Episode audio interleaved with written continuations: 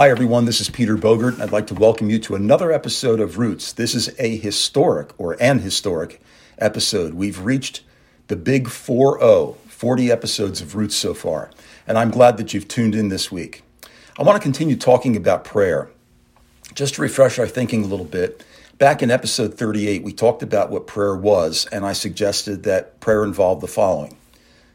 First, prayer was basically talking to God. Second, prayer is varied.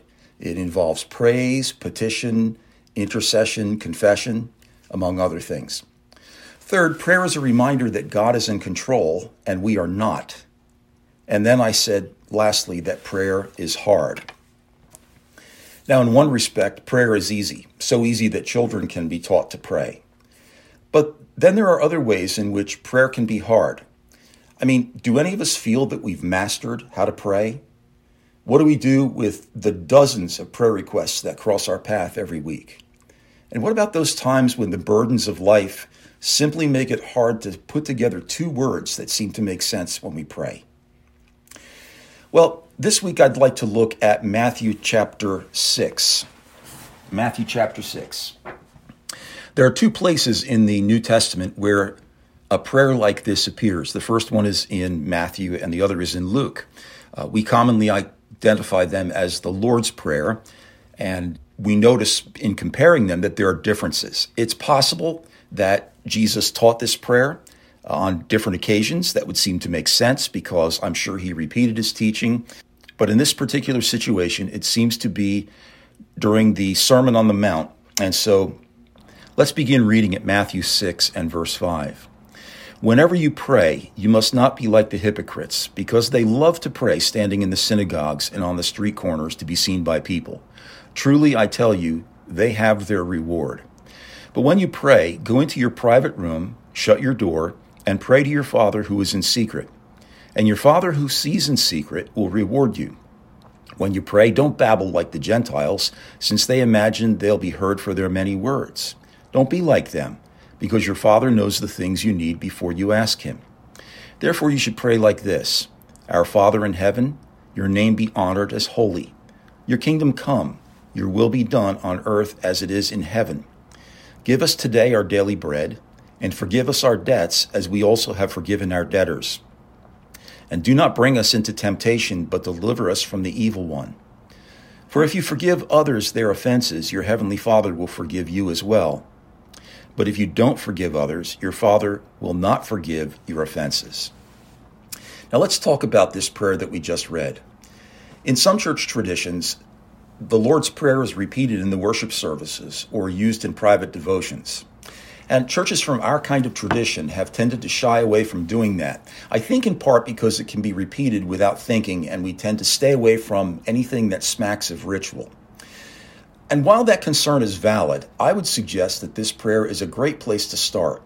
In other words, there's nothing wrong with praying the Lord's Prayer.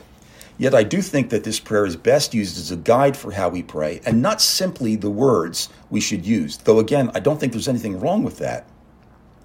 A few minutes ago, I noted that prayer is varied, that it contains praise, that it contains petition, which is making requests, that it involves intercession, which is when we pray for others, and that it involves confession.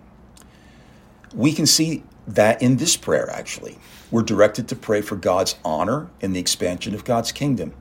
We're directed to acknowledge our dependence on God. We're directed to pray about our hearts, being willing to forgive. And we're directed to pray for our spiritual lives, being protected from the temptations of Satan. So, how do we use this prayer? I think the best answer is that we use it as a check for the way that we are praying. Do our prayers sound like what Jesus instructed, or do they sound more like reading a Christmas list to God? Are our prayers broad in their focus, or do they focus only on our little world? One of the most helpful things we can learn from this prayer is that we don't need to be long or eloquent. I mean, it takes about 15 seconds to pray the Lord's Prayer. Now, I'm certainly not suggesting that we only need to pray for 15 seconds. But I like what Martin Luther was saying when he wrote the manner is to pray with few words, but with a very deep feeling of the matter. The fewer the words, the better the prayer. The more the words, the worse the prayer. It is Christian to pray with few words and much feeling, but with many words and little feeling, heathenish. I kind of like that because there are times when we've all sat through really, really long prayers. And there's nothing wrong with being to the point. The amount of time we pray does not indicate how good, how effective our prayer is. Now, what we call the Lord's Prayer is hardly the only instruction or example of prayer in the Bible. But if you struggle with prayer, here's a really good place to start. Take the different parts of the Lord's Prayer and try to think about something that fits that request. Pray for God's honor and the expansion of God's kingdom. That would involve church, missions. Pray that you reflect your dependence upon God. Pray for your own heart and the things that you've failed in, and also be willing to forgive people who have sinned against you. And then pray for your own spiritual life and protection from the temptations of Satan. Now, let me make a recommendation and then ask a question. The recommendation is this one of the most helpful books that I have used is a book called The Valley of Vision. It is available on Amazon and from other bookstores as well. Christian books would have it. And it contains the prayers of some Puritan writers. Now, they are written in an old fashioned way, but they are incredibly rich. And I have used these prayers often when I led communion in my former church, and I've used them for my own personal praying. I would highly, highly recommend it The Valley of Vision. Then let me just ask you a question, or maybe a couple of questions. If you were to make a list of the things you're asked to pray for, how long would that list be? Do you ever feel a bit guilty because you told someone you'd pray and then you forgot? Or maybe you see how many things you could pray for and you feel a little bit of a failure because you don't pray for all of them. Next week, we're going to talk about managing a prayer list that just seems to keep growing. Thanks for joining me this week. We'll see you next week. God bless you.